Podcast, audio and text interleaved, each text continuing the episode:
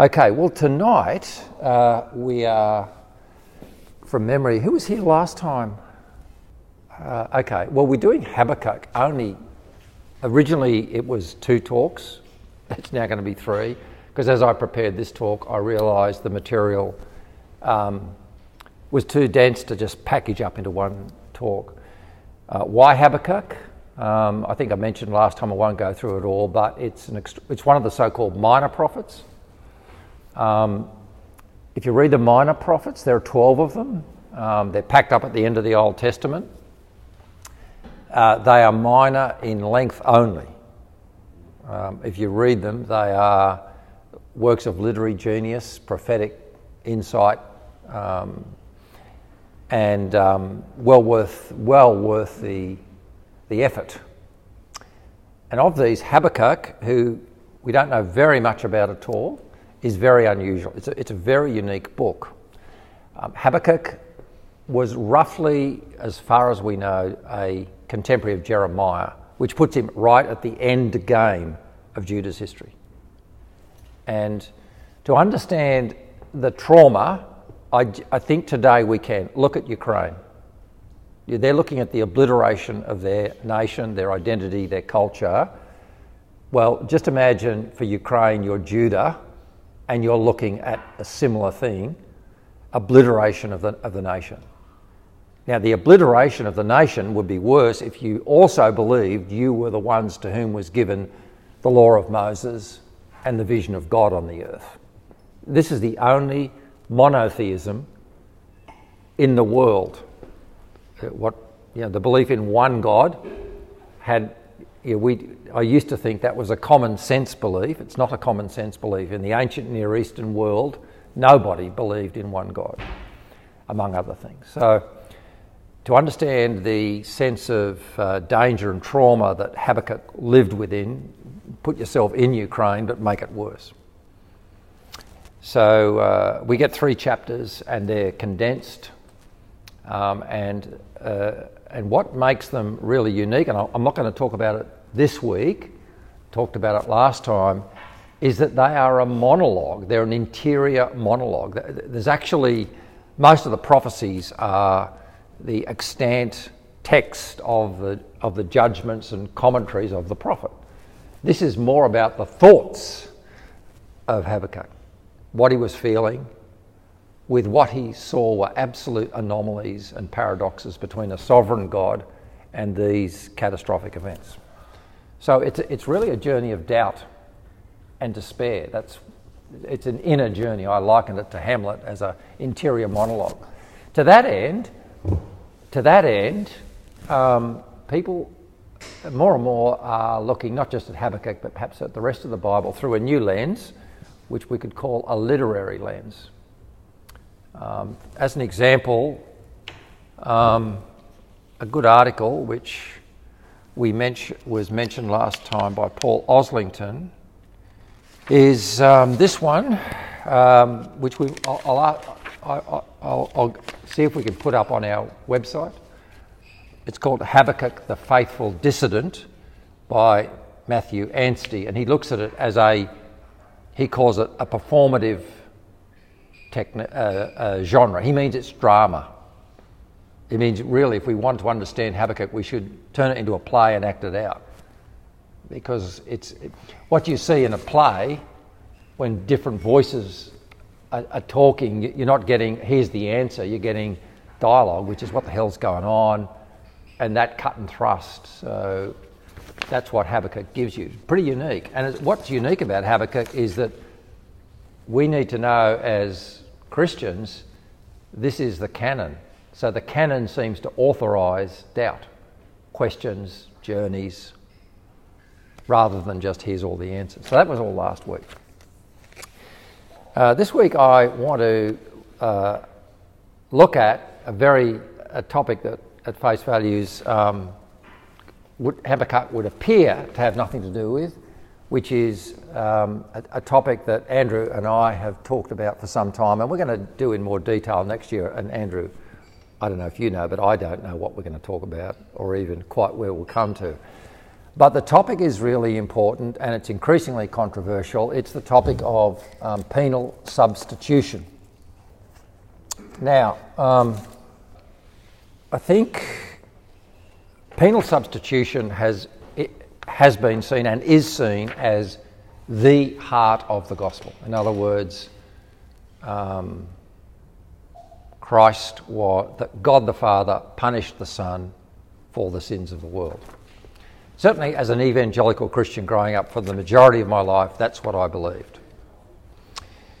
Um, it's true to say there is a growing unease with this because of the kind of God it seems to imply. Angry God, um, among others. Now, this controversy, um, which I predict will only get worse it's, in a, in a good way, is, I think, best exemplified in miniature by the controversy over what has become one of the quote unquote best hymns of the modern church, In Christ Alone. You know that one? I'm not going to sing it for you, but we, do we all know In Christ Alone, My Hope is Found? Um, by uh, Getty, yes. There's somebody wrote the lyrics, and, and that might have been Getty, and then uh, the song's author, Stuart Townend and Keith Getty. I think Getty wrote the music and Townend the lyrics. And what they tried to do in this song was write a song that captured um, the sweep of the gospel, the biggest picture of the gospel they could put forward.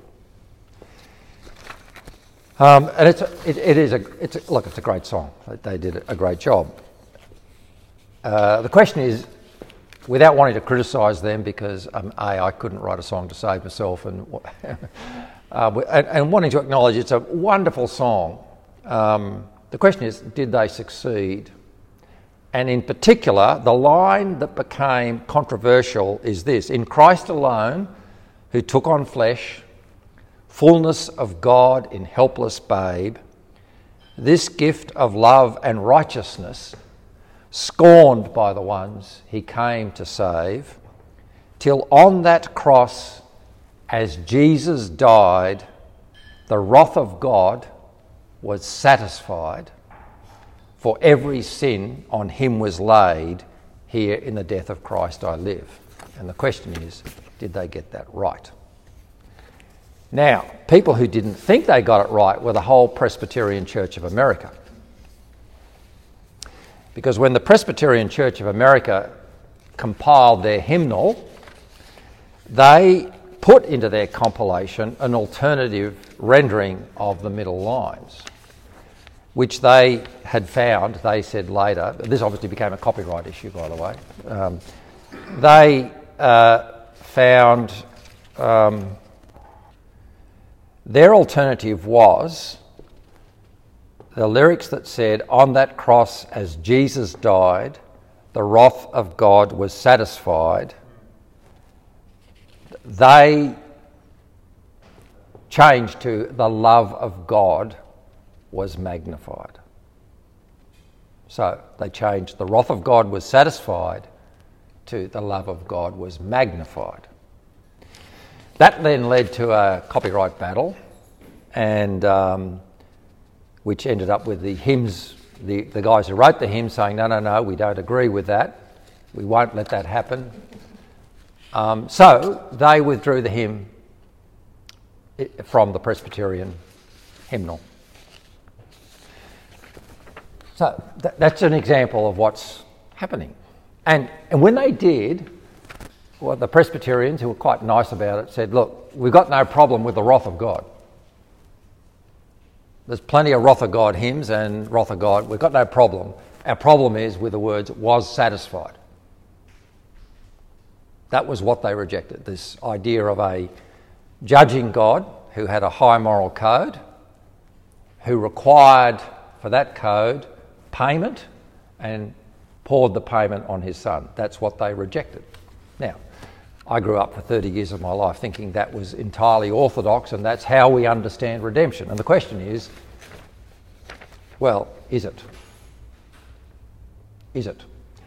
Um, clearly, uh, from what I've just read you, it's not, and that's not minor. Um, a probably more, slightly more balanced example would be Tom Wright. Now you can Google um, and find him being asked this very question: What does he think of penal substitution? And like Tom Wright at his best, it's a bit wriggly what he says. um, but clearly, the, he says it's overemphasised. He said it's not the only way of looking at what happened at Calvary, and it's got way overemphasised. So that would, and he's, he's very eloquent about that.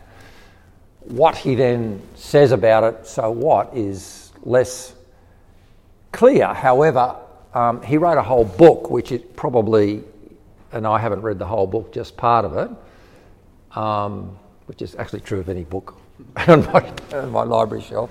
Um, but anyway, if you wanted to pursue it, I think the book's well worth pursuing. It's called The Day the Revolution Began, one of his latest books. Certainly, in the opening of that, he gives a very, very good coverage of the growing controversy and where it all began. So, when I first came across this, I was initially a bit shocked. When I say came across it, let's say it was 10 years ago what became clear to me as I looked into it, and when, when we get, when I think Andrew and I next year we do, we're going to do some talks on this, Andrew. I hope you agree to do the talk because um, you got me thinking on it. what became clear to me was, at the very least, the penal substitution model is a post medieval model. It was not the dominant model of the period called the patristics. They didn't think of it that way. Uh, their model, loosely called Christus Victor, was different. And these people are, in my view, far the profoundest theologians the church has created. I'm reading Maximus the Confessor at the moment. Um, try Maximus on for size, um, or Gregory Nazianzus. They, they didn't think this way. So this was all a shock to me. So I think that it's well worth looking at carefully. And tonight, um, I want to kind of just lay the groundwork, and these two talks are really more an introduction to the topic. So let me um, let me. Uh, is that, by the way, is anyone? I'll pause there and I'll say, has anyone got any particular shocks, questions, thoughts they want to throw in before I dive on in? I'm just thinking my 30 year old son raised this whole issue a few years ago and it well, we'd have my head for all the reasons you've given. So it's real. Well, I don't think it's actually very attractive to non Christians, put it that way, um, for whatever reason. And, and, and, I used to be, like you, shocked. Well, what's wrong with this? You know, I was, my dear wife, was, I was very eloquent on the penal substitution. Um, any other questions, thoughts? Do we agree it's worth looking at? Um, well, look, he, he, let's let's kind of begin and. Uh, it, it, strikes me that yep. they had such a bigger picture of the gospel in that patristic era, you know, and that seems to be locked into even Greek thinking and thought and their understanding of what they heard from the apostles and and but over the ages we reduce everything and overemphasize things and, and lose that amazing vision of the gospel.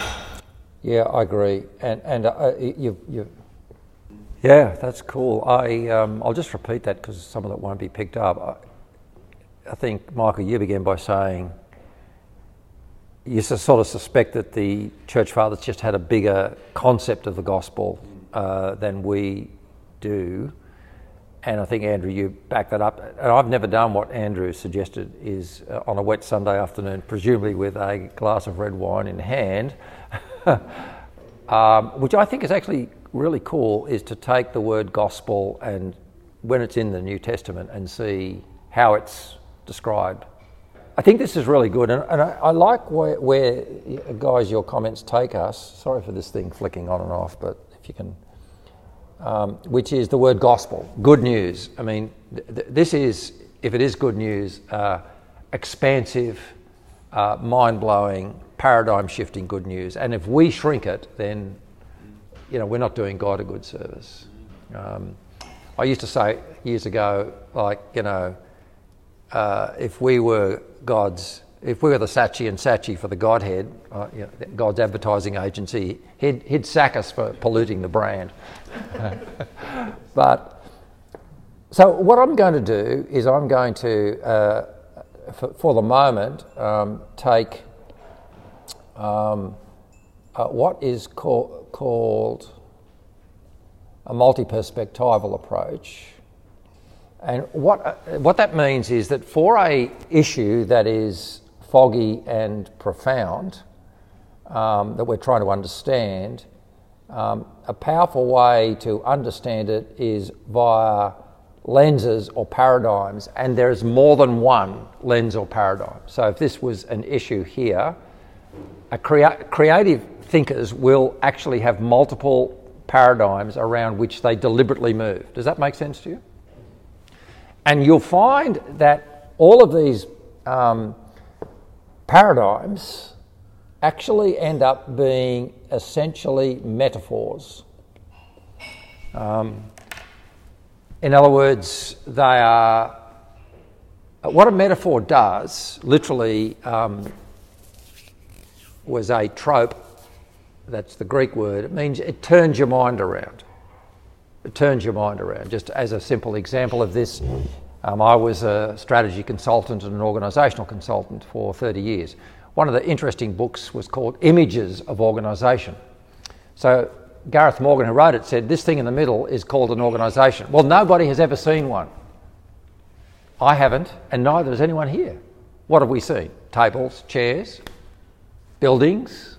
Is that the organisation? We've seen brands, policy manuals, people. Is that the organisation? I mean, what is an organisation? It's actually quite a modern concept. I tell people if you, if you spoke to someone in the 1600s and said, I work for an organisation, they would not have known what you're talking about. It's a modern construct. We've made it up.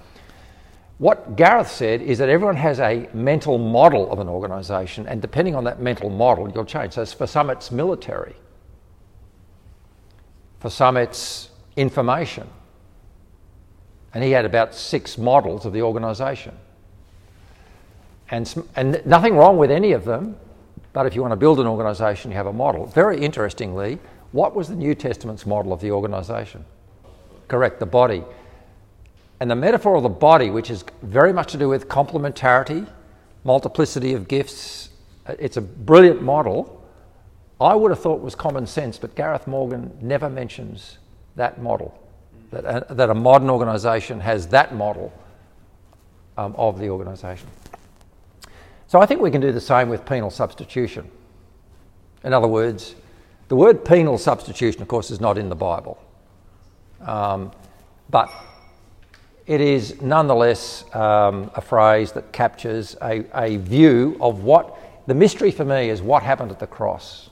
What happened in those three days? What was the redemption and salvation event? Personally, I believe it will always remain a mystery. The minute we say we've got it totally packaged up, I think we've done it a disservice. But at, but the penal substitution model um, has, it is essentially a judicial metaphor. So, so that's very important to bear that in mind. It's all to do with crime, punishment, moral codes. That's the mental model out of which that whole in Christ alone is drawn. It's a judicial metaphor. Um, now, as a judicial metaphor, it's got various implications. The first thing is the problems are individual in scope. I have one criminal in front of me who's facing the law court. So this leads to the concept of individual sin, and the question is how are individuals forgiven? Um, it is legal. Uh, historically, if you dig into it, you'll soon find this is Roman. This was the Roman side of the church, not the Eastern side of the church. This was very much coming out of uh, the, the Roman world, which was the source of modern law.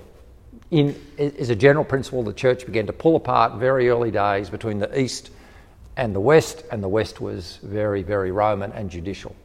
It believed in the resurrection more than the cross. It was more about life and death than crime and punishment. Um, so, therefore, to, to, to, to, your point, Gordon, the theology that developed around the, this Western was very much around the cross and what happened at the cross. Now, my criticism of all Reformed theology, and it's not mine alone, but a guy wrote a book on it called Richard Gaffin called The Soteriology of the Resurrection, which is put simply, very few Christians in the Reformed tradition have a soteriology of the resurrection. The resurrection is a postscript. The real work is done at the cross when sins were paid. If you say, say to somebody, well, what is the, in what role does the resurrection play in redemption? Most people are empty handed. Um, what the metaphor apply, implies is there's a legal code to which everyone is accountable. And that legal code, whether you're right or wrong, sinner or not, is in any legal code, that is higher than the judge, actually. Any judge who rises above the legal code is a bad judge. So people don't mean this, but frankly, there's almost an implication there's a morality system bigger than God to which he is answerable. And if he happens to not obey that morality system, he's betrayed his, his holiness. Um, fourthly, uh, the metaphor implies a latent antagonism between the judge and the individual. The individual is a, cr- a criminal, the judge is pure. The, the opening position is one of um, alienation. Now, we might say, oh, that's. Well, I actually heard a sermon recently from an Anglican church that made this clear. The def- our default position is condemnation, quote unquote. Now, I think that's actually. Yes, yeah, c- completely correct. I, I think that sucks somebody into saying something that's very, very anti the gospel. But nonetheless, it's there in the metaphor. It's in the metaphor that my, my basic point is I am sinful. Um, and then, as I said, Gordon, the solution becomes the cross rather than the resurrection. And uh, for instance, I at the church I used to go to, there's a wonderful senior minister, I love him dearly, good friend, and he gave a talk on the resurrection that had nothing in it in the soteriology. And I, I went up to him after and said, My friend, have you ever thought about the fact that the resurrection was the regeneration of the whole of the created order? And what stunned me was not, I mean, stuff I live with him on. What stunned me was how he just stopped. He said, I've never thought of that. It opened up a door for him that was just totally new. So, that, by the way, if you ever wanted to, um, for instance, if you ever want to explore what I just said about this, uh, the guy who wrote the book was Richard Gaffin, G A F F I N. The book used to be called The Soteriology of the Resurrection. And I think then the editors worked out soteriology is not a very sexy word to have in the title of a book. Um, so it's now renamed as Resurrection and Redemption. Um, yeah, it's, look, it's pretty telling. He, he just opens up by, by doing something pretty simple he looks at the great systematic theology textbooks of the 19th century, Charles Hodge and others, and just counts the number of pages devoted to the cross and the number of pages devoted to the resurrection. And it's kind of 95% to 5%, as an example. If you were Gregory of Nyssa on the Greek Orthodox, even today, with the Orthodox Church and the patristic fathers, it would have almost been the other way around. Not, it was more 50 50. Hmm? Well, well, that's that's a question for, for, for you you and I to go home tonight. But I mean, what I do know is that speaking personally, having grown up under this sole model, my, you know, in my mind, the sole model of was penal substitution. That's what happened. I guess Gordon, what it did to me was blinded me to see, at the very least, other metaphors dominant and or emphasised in the one the for instance I think probably the candidate for the most dominant metaphor is new creation.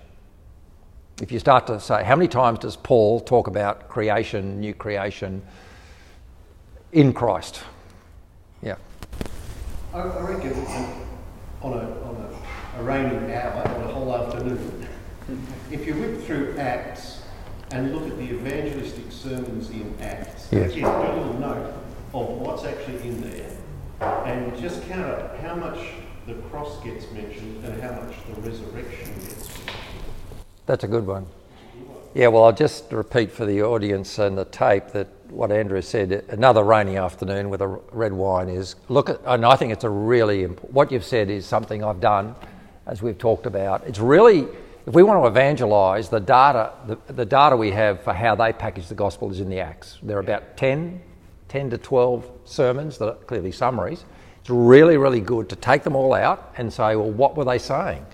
For a start, they're not all saying the same thing. They're very agile. But to Andrew's point, how many of them emphasise the resurrection? How many of them emphasise the cross? Now, the biggest one, for, relevant to us, was, of course, Athens, Acts 17. So, Acts 17 is very relevant to us today because it's the only one of these sermons that we know was packaged for a Gentile Greek audience, which is much like our world. In other words, the other ones all assumed the audience were somewhat Jewish, so they began with Moses and Old Testament scriptures. Um, so he doesn't. He knows the audience are Gentiles. So, so that is a really, I think, very instructive sermon. And, and, and in that whole sermon, to your point, Andrew, you know the answer, but what is not mentioned in the entire sermon? The cross the cross, forgiveness of sins, nothing. What is mentioned in the sermon is the resurrection by which God has made Christ Lord of the cosmos and judge of all. So that's very interesting. He, he felt clearly in that sermon he could present the gospel without mentioning this thing about the cross. It's very interesting. Right. Um, let me uh, finish this uh, sort of summary of what I see as the implications of penal substitution by what my sweet wife often says to me, which I think has to be worked through somewhere, which is it does seem to be authentica- authenticated by the whole Levitical sacrificial system. The, the whole Levitical system seems to really authenticate it. I'm just putting that out there, and I, you know, I think that's something I'm. My wife loves me, but she's fairly critical. Our Bible study uh, on Wednesday night, I'd made some powerful point, I thought, and she came in and sort of hit me amidships with something, yes, but, or whatever. And one of the other ladies who knows and me well looked across and smiled, just, I know why God put you two together. um, what I do know, and I will say this straight away, is yes, that's probably true about the Levitical system, but the the yes, Andrew. Oh, let me finish my point. Um, what I do know is the prophets, when they're talking about God's salvation and intervention on the earth, never mention the Levitical system. It is not their model of salvation. Um, their models of salvation, if you start to do what Andrew, you suggested with the prophets, when they start talking about God's intervention on the earth for salvation, what do they start to, what do they use? And they do not use the Levitical system, they do not use a penal substitution model, they do not talk about anything that would fit into it. So that's the penal. So all I'm saying, penal substitution is a metaphor, judicial metaphor with a web of connotations. I've laid some of them out. I would not personally want to throw that out entirely but at the very least say there are other metaphors. Now, we've just talked about the church fathers and their metaphors. Their metaphor was loosely called Christus Victor. Um, I'm probably not the best, I mean, I could give you a summary of it. I'm not going to do that tonight. Um, I know someone who's very good at it, um, and I might well invite him to come to Gospel Conversations to give us a what was a breathtaking talk on the gospel according to the patristic fathers, which was, would you like that one night? Yeah, he's a, he's a great guy, Ben. Anyway, I'm going to say to you very, very strangely Habakkuk is an example of offering an alternative metaphor to penal substitution. I'm going to say in the Old Testament, at the very least, but probably the New Testament, it was the dominant metaphor. Does anyone know what the metaphor was? The answer is simple it was the Exodus. It was the Exodus. This was when God intervened in human affairs at a classic scale. And if you start to read Isaiah, Jeremiah, the Psalms, it'll be, and they're talking about salvation and redemption, they will start looking at the Exodus as the paradigmatic salvation of the nation of Israel. Now, they won't ever just look at it as history, they will look at it as a paradigm of what God's going to do for the whole earth. So, straight away, we, you can just tell if you start to think about it. If I said the narrative of the Exodus is an alternative mental model to look at salvation to penal substitution, can you begin to see how that would shift your mind if you had to get inside that paradigm? And I'm going to do that tonight. I will say one other thing that starts to happen, which gets a bit tricky. There was one other candidate for redemption, which gets sucked in by the prophets. Does anyone know what that other candidate for redemption or God's great intervention was? Creation. Creation. No, he doesn't get to play it. Well, we'll come to that in a moment, but uh, we'll come to that in a moment. But what we would call the devil doesn't. No, it's not. It's creation. And often they get woven in together. And that's what Habakkuk does. Habakkuk is um, looking at, well, let, let me uh, yeah, say, now I'll, I'll, go on with this. Habakkuk is looking at a um, totally broken situation that looks helpless and he's looking for how God's going to intervene. And there's only three chapters in Habakkuk, and in his mind, what takes over out of, you know, he begins with doubt, skepticism, wrangling with God in that's chapters one and chapter two. I'll go through this a bit more in detail in the talk, and that, that'll be the end of tonight. Chapter three, um, the article I mentioned um, by Matthew Anstey says, I think he's got a brilliant summary of chapter three, which is very famous. It's a hymn which he, he, he calls an astonishing theophany that is cosmic in scope and draws primarily from the Exodus and, jo- and Job, in which Yahweh fills the stage of the earth with lightning and thunder. It's a good sentence. So, what's a theophany? A theophany is a revelation of God as he intervenes in creation. And he calls this a stunning theophany in which Habakkuk draws from two sources, Exodus and, and Job, or, or whether he draws from them, because I guess we, we know that ex, we don't know when Job was written, is what I'm saying. But um, so uh, the idea that the Exodus is actually the most biblically used metaphor for salvation should not shock us, should it?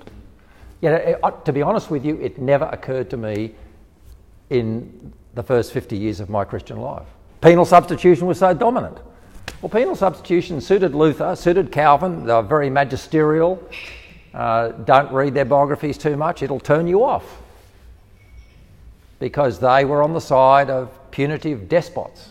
Read what Luther did in the war and the revolt of the peasants in southern Germany. Very much inspired by Luther himself. They thought, oh, this is a call to freedom. Let's kind of, it's almost like a trade union movement. Well, Luther backed the princes who crushed them mercilessly. You know, we all make mistakes, as Greg Norman said uh, about his golf tournament in defending the Saudi prince who murdered Khashoggi. We all make mistakes. Um, the idea of um, penal substitution is, a, is, a, is, a, is, an idea that's very dominant, but it's a very, very modern idea compared to the Exodus. Now, the, the, I think God providentially helped me on this because I read an article as I I tend to read like a butterfly flips around flowers, you know, so there's very little logic to it. But um, the article's important, and I've asked the author who is the director of research at the Old Testament in Moore College? George Athas. And it's a phenomenal article, I think. It's a great article by George called The Creation of Israel The Cosmic Proportions of the Exodus Event.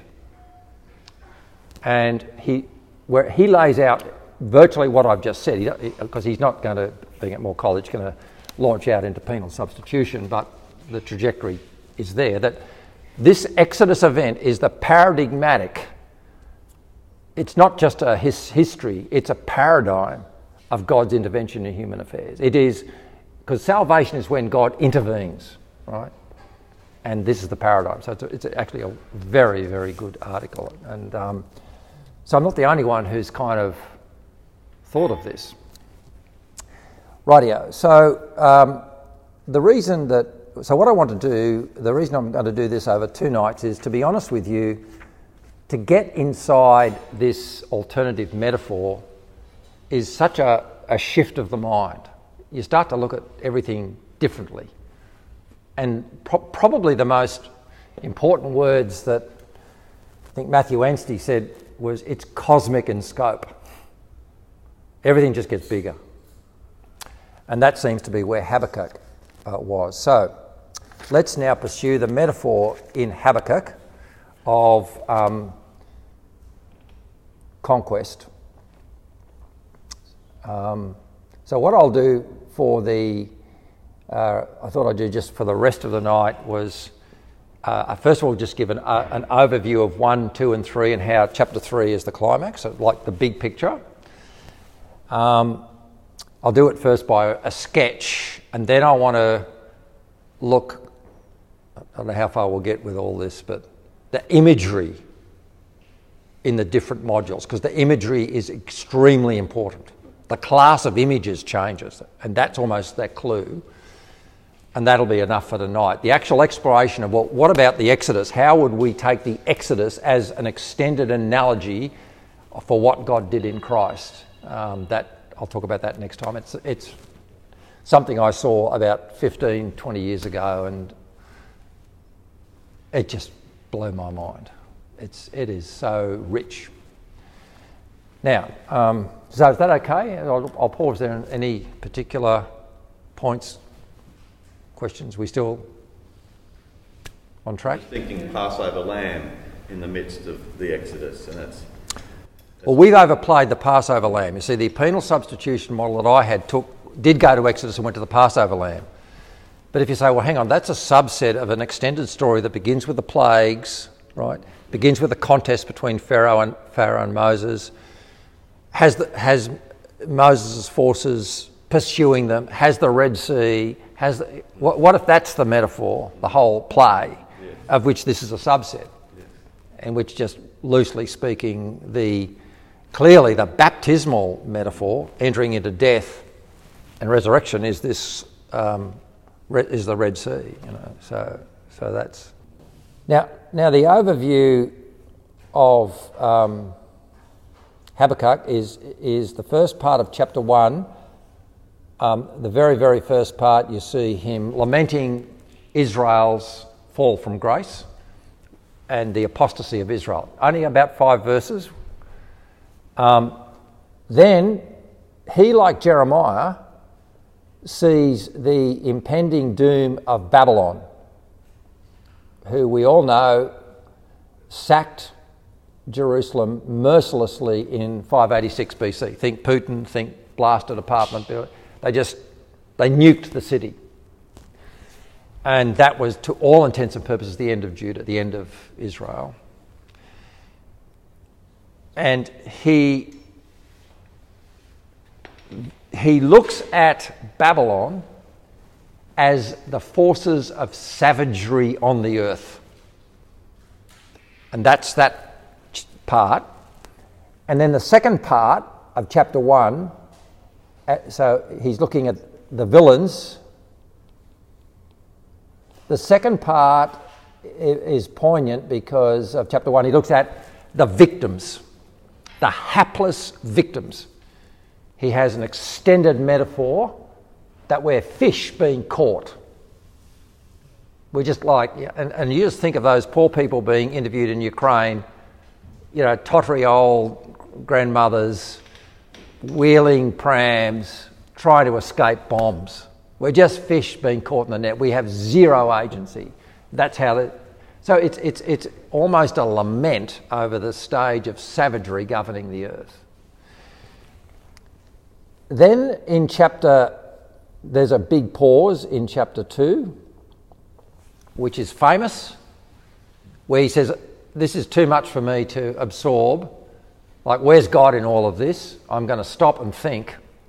And that's where the phrase, very famously picked up in the New Testament, the just shall live by his faith.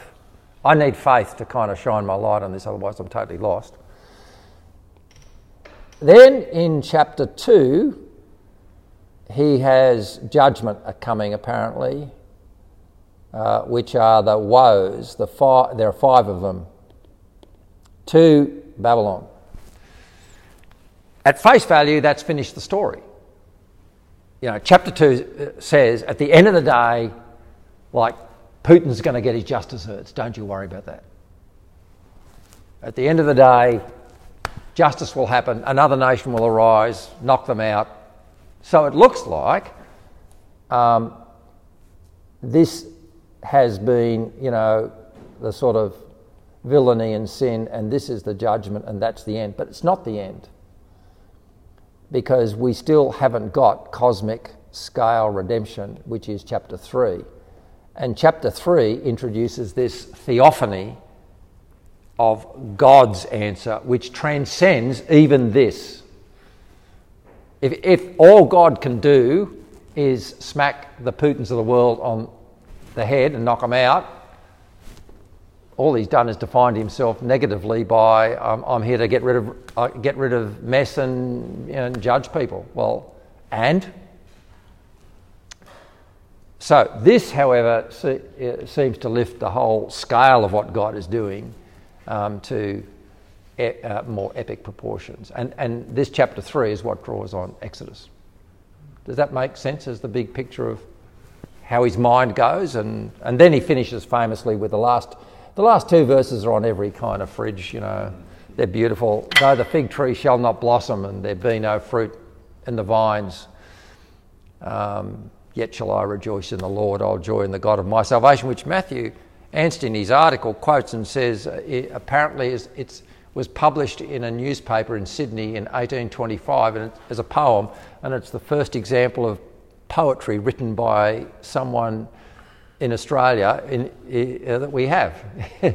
Habakkuk 3 17 to 18 done in.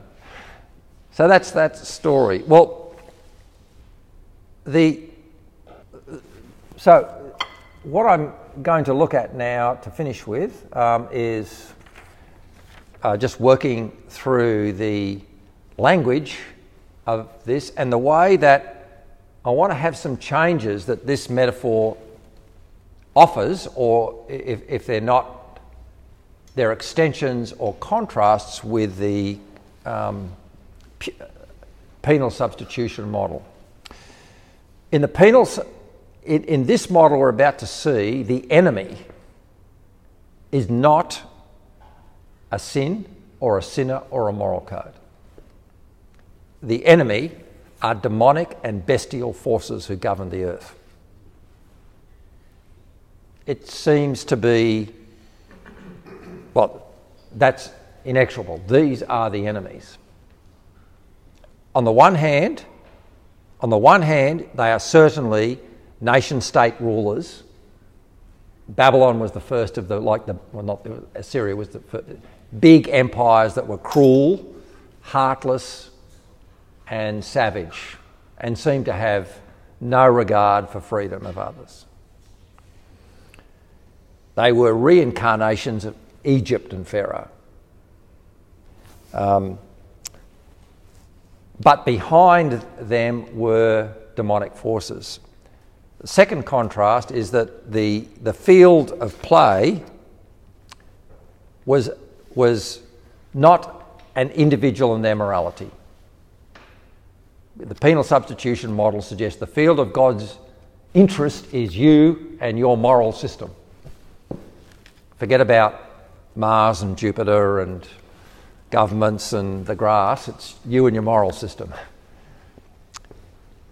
In Habakkuk, the field of play is the earth and its harmony and its harmonious rule. That's the field of play.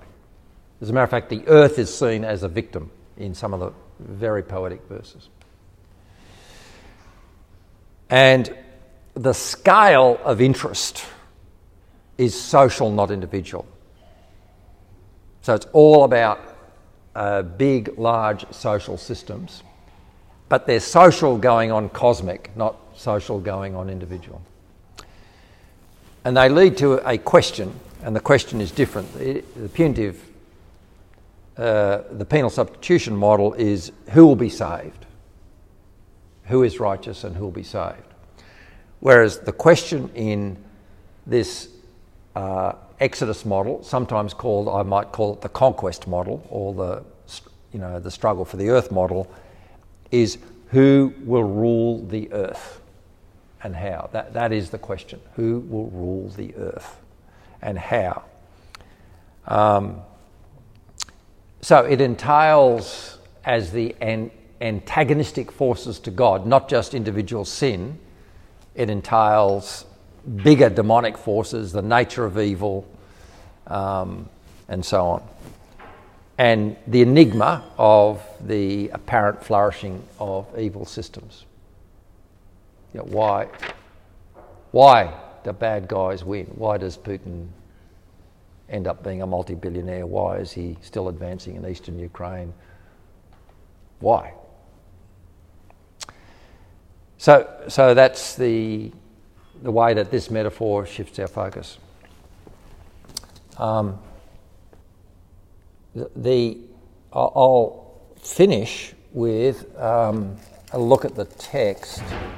Now, this, this can get, you know, I am a little bit um, wary of doing this because it's, you know, it's a Friday night and it's late. Um, but I do want to do a bit of it. Um, could you hand uh, just hand those around? This is the whole of the book of Habakkuk on a page. Um, are, we, are we okay for another, if I give another 10, 15 minutes on the language? It's just the text. If you can get Habakkuk in your Bibles, it'll do. It's, it's just, that's just the text. Um, well, true. I mean, uh, so the question is, you know, did, am I saying that organisations and nations have an inner soul that animates their activities. Yeah. Um, y- y- yes, and that, well, I mean, possibly so. I mean, it's a very interesting question. The idea that nations have got a soul and an identity is very interesting. To me, it probably is to you too. It's not the perspective that the prophets had. They, they had a different perspective particularly behind the big nations, of a demonic force behind them, which could be the spirit behind them. And that's most famously captured, as we all know, in Daniel chapter 7. He sees the four great kingdoms, beginning with Babylon, as demonic beasts. So when I look at Nazism, when I look at Cambodia and Pol Pot, when I look at these periods of savagery in human history. When I look at Syria, and I'm an intelligent person, relatively. I've studied history, you know, I've read a lot. And I ask myself the question can I adequately explain this on a human scale? You know, this was the plans of 16 people who got together and said, let's create mayhem. And, or did it seem to be they're caught up in something bigger? Something bigger and worse? And I'd have to say they're caught up in something bigger and worse, like some awful spirit that captured a nation or a whole group of people. So I see that in Daniel with his image of demonic forces, which the New Testament often calls archons or kingdom or principalities and powers behind them. Now, just to make this point clear, we don't think this way we think, you know, very much differently. But if you want to know how important it was, I'm not going to go here now, but the whole conquest metaphor, which certainly David Bentley Hart completely backs up, read Colossians 1 as one of many examples. The very, very famous hymn in Colossians 1:15. You know it all? Christ is the image of the invisible God, the firstborn of all creation. So far, so good. Now, all of us are thinking, firstborn of all creation. Oh, that sounds cute. He must be that sunsets, breezes, gentle waves. That's creation. Okay. For by him were all things made that were made. Big promise, but I get it. I guess that means he made the trees, he made the flower. I guess that's what it means. But Paul extends it. And what does he say? Whether things visible or invisible. Hang on, what's he mean? Things invisible? He made things invisible. Whether kingdoms, rulers, authorities, or powers, all things were made by him. Go figure. He didn't go to sunsets and flowers. He said what was made by him was kingdoms, rulers, archons, and powers. So he sees the world and the governance of the world through the fabric of vast rule systems. That's how Paul saw it. I would never have written that if I had an empty bit of, I mean, I wouldn't have written any of it if I had an empty bit of paper, but I certainly wouldn't have written that bit. Like, what's he see? What's he see behind the created order? So that's where this idea of vast uh, principalities and powers behind us are. Anyway, let's, um, let's move on. And if, you, if you've got a text, I, won't, I, I, I could try and project. Do you want me to try and project the text, or are you okay without it? Um, rightio. So the what you'll see when in verse 5 of chapter 1 look among the nations and see Wonder and be astounded. I'm doing a work in your days you wouldn't believe if told. I'm raising up the Chaldeans, that bitter and hasty nation, who march through the breadth of the earth to seize dwellings not their own. They are dreaded and fearsome. Every time, now I just am thinking of SBS News every night in Ukraine as I read this. They are dreaded and fearsome. Their justice and dignity go forth from themselves. They are totally self defined in their moral systems. Their horses are swifter than leopards, more fierce than the evening wolves. Their horsemen press proudly on. Their horsemen come from afar. They fly like an eagle, swift to devour. They all come for violence, all their faces forward. They gather captives like sand. At kings they scoff, and at rulers they laugh. They laugh at every fortress, for they pile up earth and take it. Then they sweep by like the wind and go on. And let's look at this for an incredible judgment. Guilty men whose own might is their God. Man, you could write that over the Hitlers and Putins of the world. Guilty men whose own might is their God. No restraint, no responsibility. So that's the Babylonians. Now, if we look at the imagery, you tell me what the imagery is. There's a class of imagery here. You tell me what it is. The similes and metaphors. Animals. Leopards, wolves, eagles. And then he does talk about their horsemen. They are animalistic. They, they, they have the brutality of animals with no moral code to restrain them. So, th- th- this, is, this is the imagery of humanity at its worst. Human systems that are like animals with, with no reason to restrain them um, and no moral code to restrain them totally having the moral code of a wolf or a leopard that rips open its prey. Without restraint. Without restraint. Without restraint. It's chilling, but that's, that's what we get. So that, that class of imagery then gives way to the second class in the second part, which I mentioned before, and I won't read it all out, where the victims are like fish, and they're like fishermen who have a huge net and sweep it up. The victims are absolutely powerless, like the, the Jews were in Egypt. Um, and it's this, in, this terrible sense in the second half of the chapter, the imagery that takes over is this fish net image. So it's powerlessness. Savagery, powerlessness. And just think of what we're seeing on our TV screens every night. This is the earth I gave to you to rule. You've got to think Genesis 1, I'm giving you the earth to rule. This is what you're doing to it. Um, interestingly, and we won't go into it now, you might notice a change of voice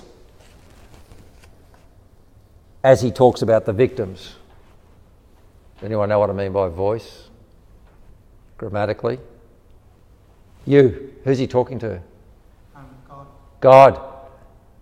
What's he saying about God? Um, you're all mistreating him. How, exactly. How, how are you letting this happen? I mean, don't you have that feeling when you watch the TV screens? Like, why don't you go and. I just keep. I've, I've prayed for ages that Putin would get a massive heart attack and die. Why? Why not? Why are you letting this happen? Why are you letting. What's the name of the Syrian guy? Terrible man. Ophthalmologist of all things, a doctor. What's his name? The head of Syria. Assad. Uh, you look at that man, you know, educated in London, ophthalmologist, and he looks so demure. Uh, it's chilling when I see that man. Um, reminds me of Hannah Arendt's famous phrase. You know, Hannah Arendt, when she went to the Nuremberg trial, she was looking, I'm going to finally see the face of evil. As a Jew, she was waiting to see the face of evil, and she saw mild mannered men dressed in suits like accountants who were the head of the Gestapo. And she, her famous phrase was she saw the banality of evil. So he says, Well, where are you in this, God? So that's chapter, that's how this opening bit goes. Then we get into chapter 2, and in chapter 2, you get the woes, which we won't, there are five of them. Five woes which look like the end of the story. Um, look like, uh, looks like here um, we're going to get somewhere. Um, I call them domestic in scale. They're, they're, they are about Babylon, but they're less cosmic. They're more like every bad social situation, you know, a bitchy soccer club, a village that's not well run. So the first one is woe to him who piles up stolen goods and makes himself wealthy by extortion. The second one, woe to him who builds his realm by unjust gain, to set his nest on high. The third one, woe to him who builds a city by bloodshed and establishes a town by crime. You know, think Sicily, think every village run by a mafia boss. Uh, fourth one, woe to him who gives drink to his neighbours till they are drunk. And then the, the fifth one is idolatry. Woe to him who says to wood, come to life. So there's woes, but it's almost a more domestic and local scale. Now, you'll notice, I won't go into it now, that he moves away from metaphor to vignettes. So the little examples are like mini stories that you can you can read. Oh, yeah, you know, I can identify with this. I had a bad boss, or I can identify with this. You know, I've I've been duped, and so on, or I- so on.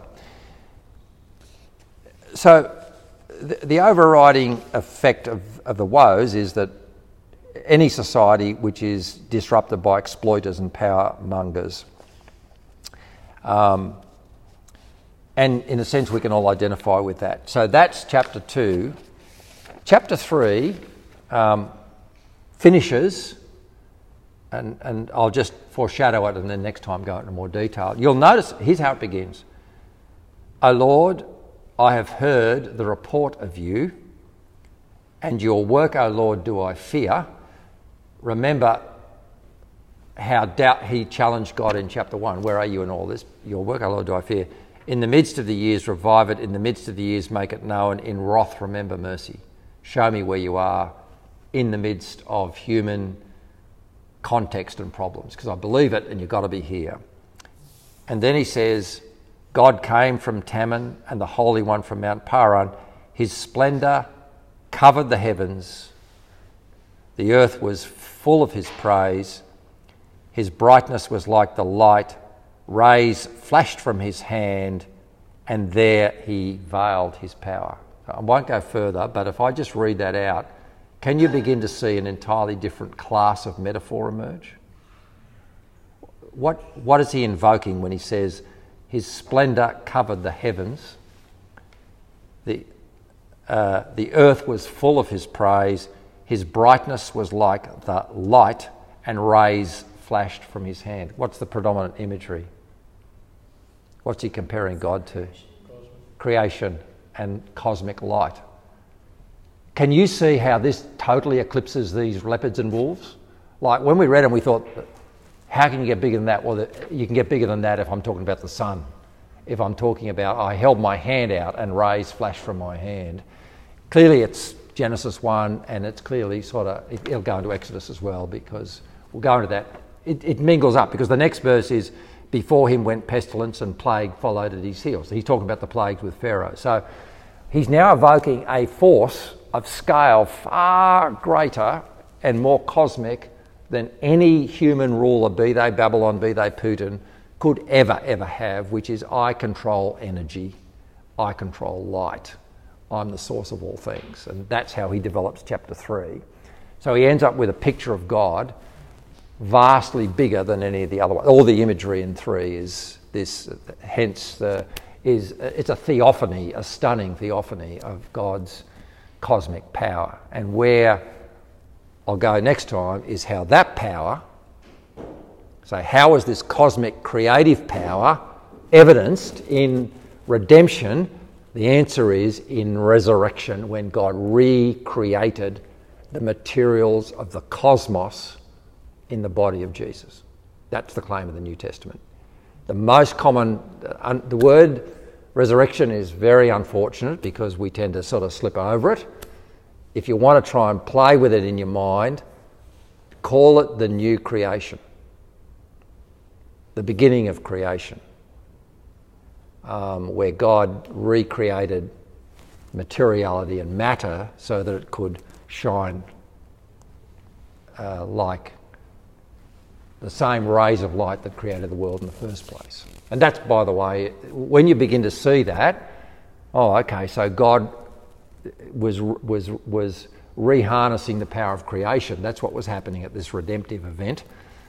Um, we, we've now got a, a different scale uh, and a different uh, model of what, it of what, in fact, redemption is than just clearing a guilt. We're talking about the creation of a new order that will supplant all the orders of the earth and introduce finally great harmony and kingship on the earth.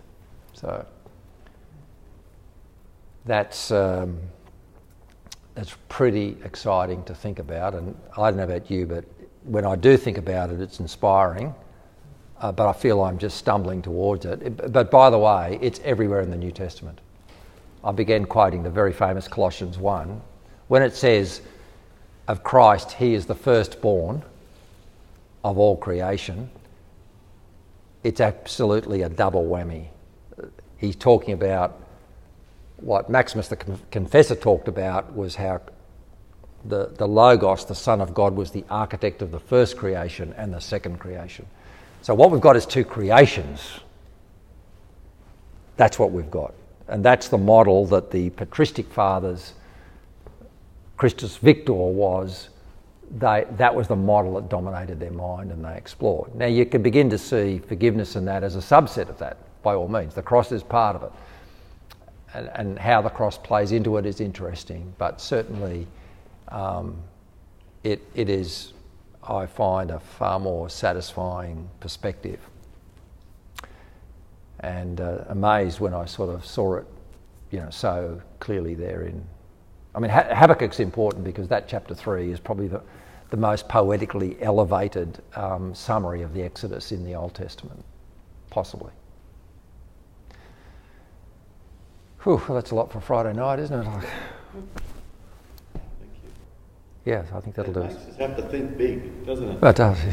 Because you look at Putin and Ukraine, and, and we've got a God who's making a new heaven and a new earth, and somehow all of that that's happening he's, he's going to get there through in the midst of this stuff that um, somehow even part of his plan, but we don't understand. Well, it's very interesting because, um, oh, look, I agree with you, Michael. It's big picture stuff, but you're a big picture guy. I mean, you're the guy who began talking to me. Like, you take Polkinghorne, John Polkinghorne's view of you know creation and information. Um, although he may or may not go specifically into this space.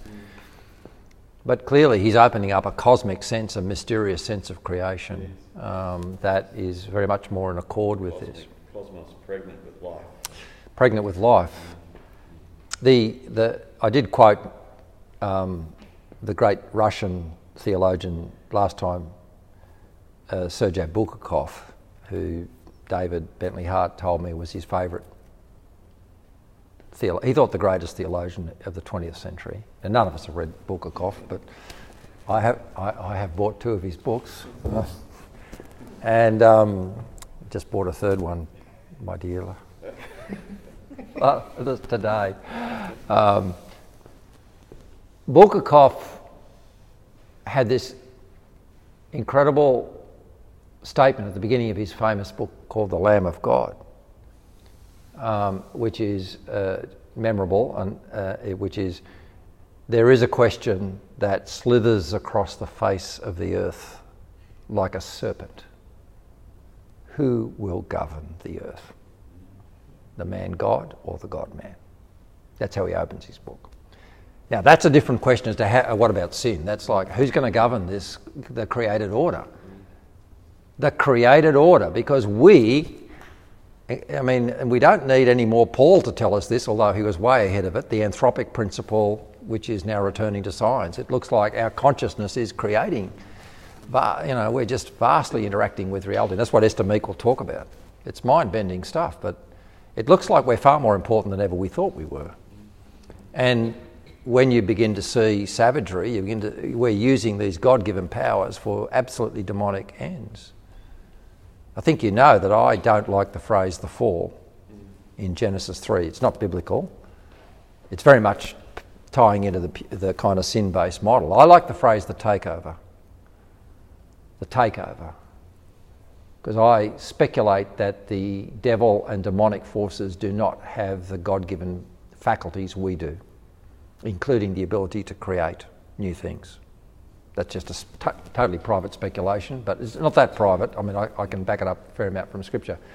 But if it's true, and if I, the devil, cannot do what you, the human being, can do, i.e., imagine and, and subcreate, but I, the devil, want to absolutely antagonize God and ruin the creation, the best thing I can do is take you over. And you start listening to me. And I channel my evil through your creativity and you'll make nuclear bombs and stuff. I, um, I'm glad you're right there with me uh, on these. Um, when when I was told Simon Smart we're going to go for penal substitution, Simon, he said, Tony, could you leave some sacred cows on the table for me? I'm so glad you're with me, Andrew. It's wonderful to hear you say all that. I mean, what you've, what you've said, I think we should make part of a, a, a talk. You know, what, what do we do with it? I mean, among other things, what you have implied is this developing model in the Old Testament. Because you and I, I mean, you're quoting the prophets. Um, I mentioned last time in Jeremiah some stun, a stunning verse where God actually says, I never commanded you.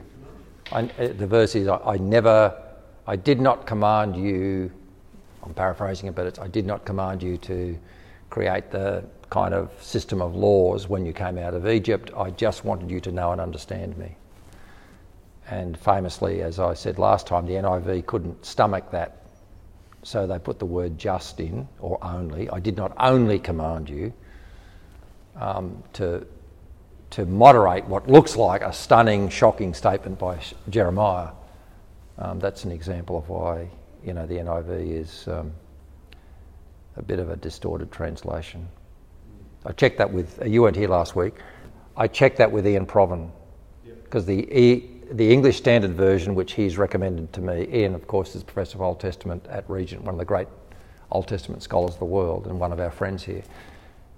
ESV doesn't put the word just or only in. It says, I did not command you. And then I wrote to Iain and he said, he said well, the ESV is right, the NIV is wrong. The question is, what does it mean? we, we should stop there. Um, I mean, I'm happy to keep chatting for some of us.